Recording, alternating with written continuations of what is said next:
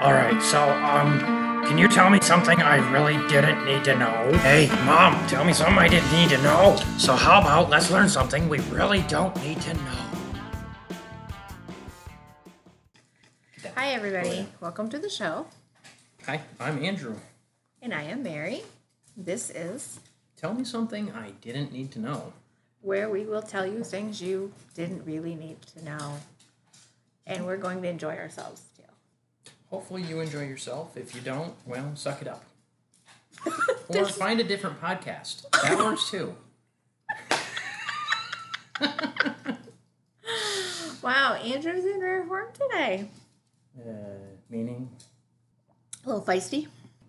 I'm usually like this. I just hide it really well. Alrighty then. So, um, this is our first podcast. Obviously, we're not professionals, so bear with us as we learn along with you. What's in your glass today? Same thing that's in your glass. I have no idea. Oh, this we are imbibing in a very lovely white table wine from St. Julian's called Envy. What do you think of it?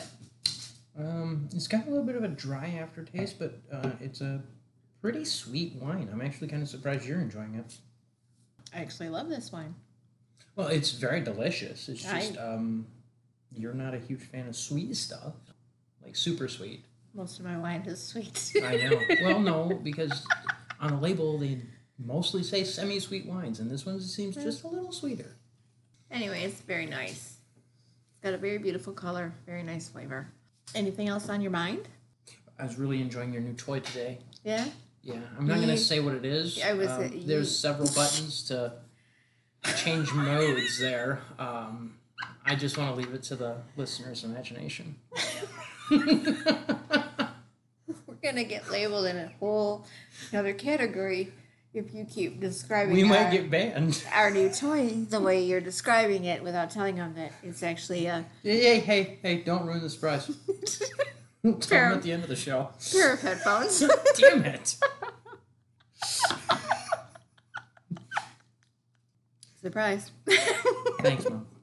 Problem. That's what I'm here for. It's my job. It's got lots of buttons. It seems a little rugged. You know, I could have really taken that places. I You know. just ruined it. I know. I know. I know. You could have taken it a whole lot of places. So what's on the agenda today? I kind of came to the conclusion that uh, after three o'clock, I'm going to work. And what if your co-host goes on vacation? Well, then I guess I get a vacation. It doesn't matter because I'm not getting paid anyway. Fair enough.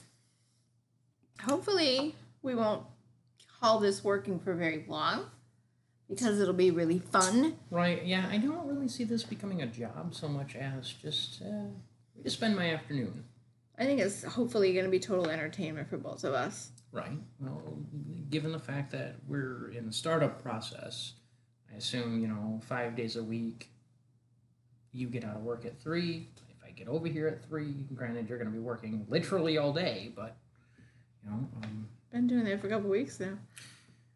Yes, but for you, this is more of a hobby. You're still getting paid from a job. I am, on the other hand, this is also a hobby, but uh, I'm not getting paid from. I'm not anything paying else. you. I know that. Not yet. I mean, your, your other podcasts, you may end up paying me for I services rendered. I will leave that to your imagination. I actually started this whole idea of doing a podcast because It's a midlife crisis. it is a little unusual for me, I will say. It is. It is definitely not in my comfort zone. It is not something I ever pictured or envisioned myself doing. No, but you know, for a long time you've you've taught me a lot of things, and I feel like you could probably go further. And through this podcast, you can teach other people. Now, granted, you're not necessarily in the spotlight per se because nobody can see you, but in another sense, you are in fact in the spotlight because you got a lot of knowledge and wisdom to share with the world. Well, And hopefully, the world will Appreciate it. yeah, that. Appreciate it. or you know they'll be like, "Screw this show, I'm on to the next." because admittedly, we tend to get a little off subject. I don't think that that's a huge problem, though. I really don't. No, I I feel like it'll be entertaining, and if for nobody other than us, for us. Okay, we'll go with that. Alrighty then. With that, you know what? I'm gonna tell you something you didn't need to know. Are you Okay. ready? I am Okay. certainly ready. Alrighty. Um, so I did a lot of research on today's show, today's story. Um, watched a documentary, for lack of better wording, Documentary. because that's not really what I would call it. it was certainly interesting. I'm pretty sure I lost a couple brain cells while I was watching this documentary, because that's what I call it. Okay. Tomato, tomato. That's right. So today we're going to talk about a little tiny town. Little tiny town. Um, is located in the Florida Panhandle, which is in the top of the Florida. Top left. Yeah, top left. All right. Okay. Top left of the state. Yeah, unless you're standing in the top left, then maybe it's to your right. You have a point. Yeah, sometimes right on the top of my head. You ever wonder if somebody finds the exact location of the division lines in each state? And like, I think Florida is uh, separated by. It's got three other states. It's got a little corner there at the top left, right? You're not asking a geographical ma- major. No. I'm not no, a geography But historian. here we are. Okay, so I'm kind of an idiot, and uh, these are the things I think of. So, has anybody ever found that spot and just like marked it? This is the edge of Florida, and what other states? That's a good question. Maybe one of our listeners will know, and maybe they'll go, "These two are just blooming Stupid. idiots." Oh damn! Okay. I, I was going for stupid. All right. But So we're gonna talk about this little tiny town. This Okay. little town is so small it doesn't even encompass five entire square miles. Okay? It Okay. is a little over four and a half square miles. The town is called Vernon, which some people have, will recognize the name of the town Vernon. Some people will not. maybe it depends. It does. It does depend. Maybe people in Um, Florida are going to be retarded and don't want to listen to our podcast. In until I started my research, I had never heard of Vernon. Um, Vernon is actually named for George Washington's Virginia home, which is called Mount Vernon. So then they named this town after his home. Wait, did he live on a mountain? I don't know. That would be good That's a- research to do That's because another podcast. why would it? That's another story. Still, um, if it's called Mount Vernon, don't you think it would be on a mountain? It is on a mountain. It's not a very large hill. I think you're being Which facetious right now. way back then they considered to be a mountain because people were shorter then. That logic doesn't even make sense. Go on. Okay, you're. So this little teeny tiny town was started by Indians. It was actually the Whoa, site. whoa, of, whoa, whoa, whoa, whoa. I don't know which. The kind thank you, please come again kind of Indians, or the like the woo Woo, woo, woo woo, woo, woo woo woo Yeah. Indians? Okay, Let's but those try. are called Native Americans. Okay. Just well, just so you can be PC. okay. It was actually started by Native Americans. Thank it you. was a major Native American air quotes. So at the time, we're going to talk about this little tiny town that encompasses a very small amount of land. Less than five square miles, you said. Yes.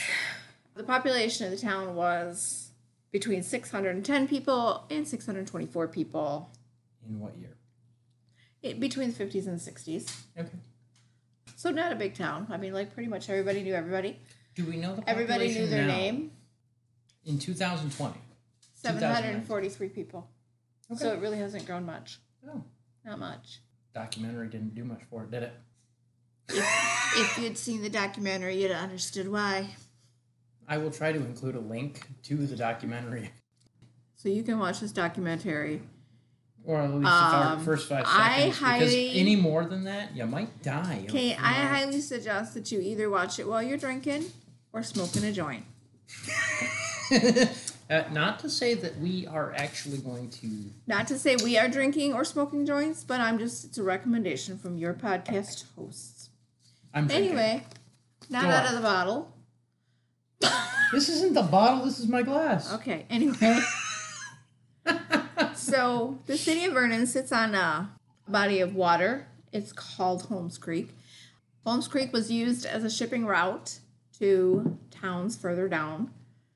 Um, It was also really, really well known for shipping gopher tortoises, which were super valuable. They were. Now, in- is that a gopher or a turtle? It's a tortoise, which is not a turtle, it's a tortoise. Um, At that point in time, the, the tortoise was seen as a very important species. Part of what it did was it would dig a burrow, and it could dig those burrows as deep as 30 feet, and other species would use those burrows for shelter. So it could provide shelter for up to 360 other animals in this one burrow. To me, that's very cool. It is very cool, but is this a, a story on the turtle or is this a story on Vernon? Side note. It's a side note. Oh, note. side note. One more Well, you side should probably note. say side note at the beginning so they know it's Another a side, side note. note. Maybe somebody's actually taking notes so that they can learn this stuff and like really implant it in their brain because you know people do this. Another stuff like side note is that the gopher tortoise is on the endangered species list. So I can't keep one in my bathtub. You shouldn't. So the town of Vernon did um did pretty well. It was pretty pretty prosperous in the beginning. Steamboats went down the Holmes Creek, which I took a look at, and I could not find the actual width of the creek. But the well, creek actually as the creek moves on. Yes, but I couldn't even find an average width of the creek.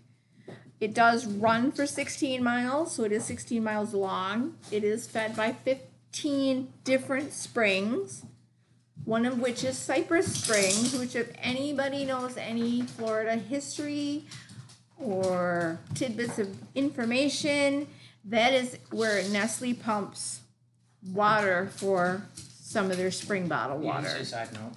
That's another side note. I You didn't say it at the beginning. Oh, well, anyway, so stream, the creek is wide enough that steamboats actually went down this creek through past the town, used to stop at the town. They had railroads that stopped in their town, and they actually grew prosperous enough that they built a sawmill that employed a majority of the people that lived in the town. But eventually, the town was not so prosperous. Steamboats stopped stopping. The railroads didn't stop there anymore, and the sawmill had to close down. So at that point in time, the people of Vernon needed another source of income. I'm assuming they didn't start pot farms. No, I don't think they stop. Sorry, they maybe they- maybe maybe so they, you're not going to say we're drinking, right?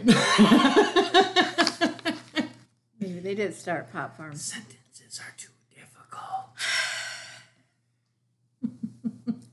So, movie director by the name of Earl Morris decided to do a documentary on the town. Morris.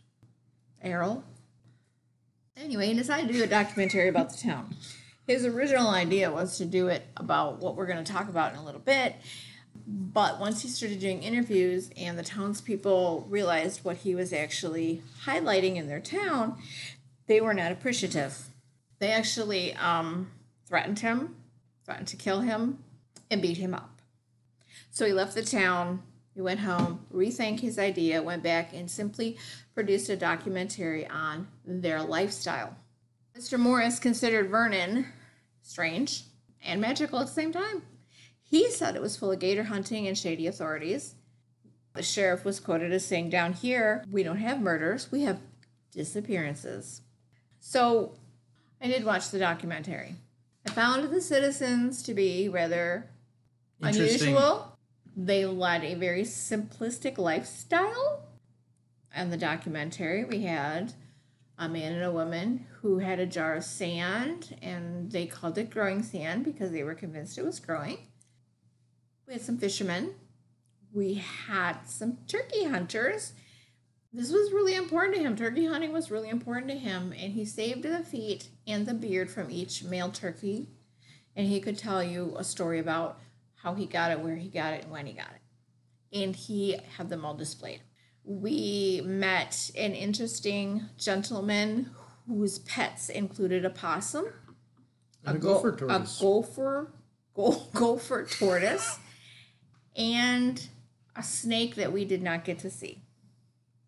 We also met a self taught worm farmer.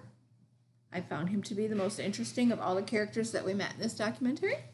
They were called wigglers. Wrigglers. Wrigglers. Wrigglers? I thought it was wigglers. No, My bad. wrigglers. He I called them pay wrigglers. attention. So, let's talk about the town. Let's talk about the people of the town now that we've got the documentary out of the way. To start this, we're going to give you a fact. If for some reason you got into an accident right now and you chopped off your arm, if you Why would it be an accident if they're chopping off their arm? I said if you, you, if you accidentally chopped off your arm and you had accidental death and dismemberment insurance, your arm would be worth today a little under $170,000. That's the reimbursement you would get from the insurance company if you accidentally, air quotes, lost your arm. I think that depends on the policy. It does. That's an average from all over Okay. the United States. Okay. That's an average. I Just did, saying. I did some research. I want to give people their get So- their hopes up for chopping off their arms. I'm So just let's saying. let's consider that in you know the fifties and sixties it's translated to right under sixteen thousand dollars for an arm, or you could get about eighty five hundred dollars for your leg or your foot, which is an extremely large sum of money for people whose income, whose average income was less than twenty two thousand dollars for the entire family, and we'll you know we'll call it a family of four because we're just using averages. I feel like back then people, you know, reproduce like rabbits. But go on. Um, did you see how many people lived in this town? Yeah, They're not reproducing. like rabbits. Clearly, they have better self control than you know nowadays. Go on. They're reproducing other things, not people. Not feet. They're not really sure how it all began. They're making an assumption that one of the citizens in Vernon accidentally lost an arm, a leg, a limb, an eye, a hand, a foot, something, and discovered that they had accidental death and dismemberment insurance, which at that point in time was called loss of limb insurance because a lot of these people were farmers and there were actually real accidents that did happen. So it's assumed that this person lost a limb, an eye, and they received a very large payout from their insurance company. So at that point in time, it was called loss of limb insurance. It is now known as AD and D, accidental death and dismemberment, which pays you or your beneficiaries a certain amount of money if you die or you become dismembered as the direct result of an accident. Mind you, the key word is accident. accident. So, living in a small community, we all know how word spreads. We all know how gossip spreads. It's a very small community. Everybody knew everybody. This word must have spread quick because more and more of these residents began accidentally, intentionally losing body parts. All of them took out insurance policies. Some of them took out extremely large insurance policies. Some of them took out insurance policies that cost more than their monthly income. Some of these took out insurance policies only 12 hours before their accident happened. So, the residents of Vernon who accidentally lost a limb, an eye, a hand, were soon called nubbies, and they were relegated to the nub club. Some nub club members would hack or saw their limbs off, which I'm not really sure how one goes about making that choice. Well, I mean, at- at that time, think about it, 50s and 60s, it was just after the Depression, right? 50s? I don't really know. I wasn't alive then. No, You I sure? I wasn't alive. I don't know. I'm not sure that's true. Okay. so, most of them took the easier and much much quicker way of just using a shotgun and shooting whatever part off they chose to shoot off. Definitely a During the documentary, one man, um, it was mentioned, yeah. yeah, I mentioned how a man shot his foot off with a shotgun. Yeah. Put the butt right against his forehead and shot his foot off. FYI, something about scooping your brains off the sidewalk. Anyway, go on. Just been trying to figure out how to add that one in. Alrighty. After shooting your arm, your leg, or poking your eye out, then you would contact your insurance company and make an outlandish reason for this accident for your insurance claim. Mr. Birdshaw, who is an agent, an insurance, he was an insurance agent for one of the companies, was quoted as saying his list of policy holders included the following a man who sawed his left hand off at work. A man who shot off his foot while protecting his chickens. A man who lost his hand while trying to shoot a hawk. A man who somehow lost two limbs in an accident involving a rifle and a tractor. Because everyone should ride around on their tractor with a rifle and Those deer are not going to shoot themselves. and apparently turkeys. and a man who bought a policy and less than 12 hours later shot off his foot while aiming at a squirrel. You know, I hear that it is best to use your toes as a as a bipod to keep your rifle pretty steady. At some point, don't you look at people and go, you shouldn't own a firearm? I think that should be regulated anyway, but go on. There was another man who took out insurance with 28 or 30 different insurance companies. He was a farmer, usually drove his pickup truck because that's what we drive around the farm. Hopefully, while not under the influence of any mind altering substances. His pickup was a stick shift. This day, fortunately for the farmer, he took his wife's car, which was a manual transmission. No, it was an automatic transmission. And he lost his left foot. He was also carrying a tourniquet in his pocket, and when the insurance company asked why he had a tourniquet in his pocket, he said snakes. Case of snake bite. He received over a million dollars for shooting off his foot. And in the 50s, that is a lot of money. That, even now, that's a lot of money. Yeah, that's true. I would like that kind of money. I'm not shooting my foot off for it, but I'd like that kind of money. I would take that into consideration. Any insurance agent that is listening to this podcast. Consider that, you know, your average income for a family of four was $22,000 a year. These claims started at $5,000, and that's probably for a finger or a toe. They ranged from 5000 to 10000 but as the scam went on, claims increased because the residents got more bold. The more they got away with it, the more they figured they could do. So frequently, these policies made millionaires out of men whose previous assets could fit in a cardboard box. You're giving me ideas. So the insurance companies caught, they finally figured it out. They did their investigating. They could never prove that any of these were anything but accidents. So no one was ever convicted of defrauding an insurance company. But they did make some changes to their policies. First, they made them much, much more expensive. The average premium was much more than they could afford in Vernon. And then they just stopped selling them in that part of Florida I don't know, altogether. If a guy becomes a millionaire overnight, I'm fairly certain he can afford a freaking insurance You policy. can only lose so many limbs before you're out of limbs to shoot. Well, maybe instead Saw. of signing his name, he just licked the paper. Maybe he learned to write with his toes. This was so prolific that the Florida Panhandle in the 50s and 60s was responsible for two thirds of all loss of limb accident claims in the entire United States. Two thirds in this little town of Vernon that had 600 plus residents. You said the panhandle, so I mean, there's a possibility that accidental dis- death and dismemberment policies were also taken out in other locations. So if the citizens thought that they were keeping this whole scam a secret, they were sadly mistaken. 54 men in this town were missing feet, arms, hands, eyes, and had joined the so called Nub Club. They had cashed out payments from $5,000 to $300,000 for losing various body parts. Desperate times, desperate measures are hardly new, but the extremity of losing one's extremity makes The These extremity people- of losing one's extremity. Yeah. Okay. makes the people of Vernon a little peculiar, in my opinion. In the 50s. Not so much now, Yes. right? No, they're probably peculiar anyway.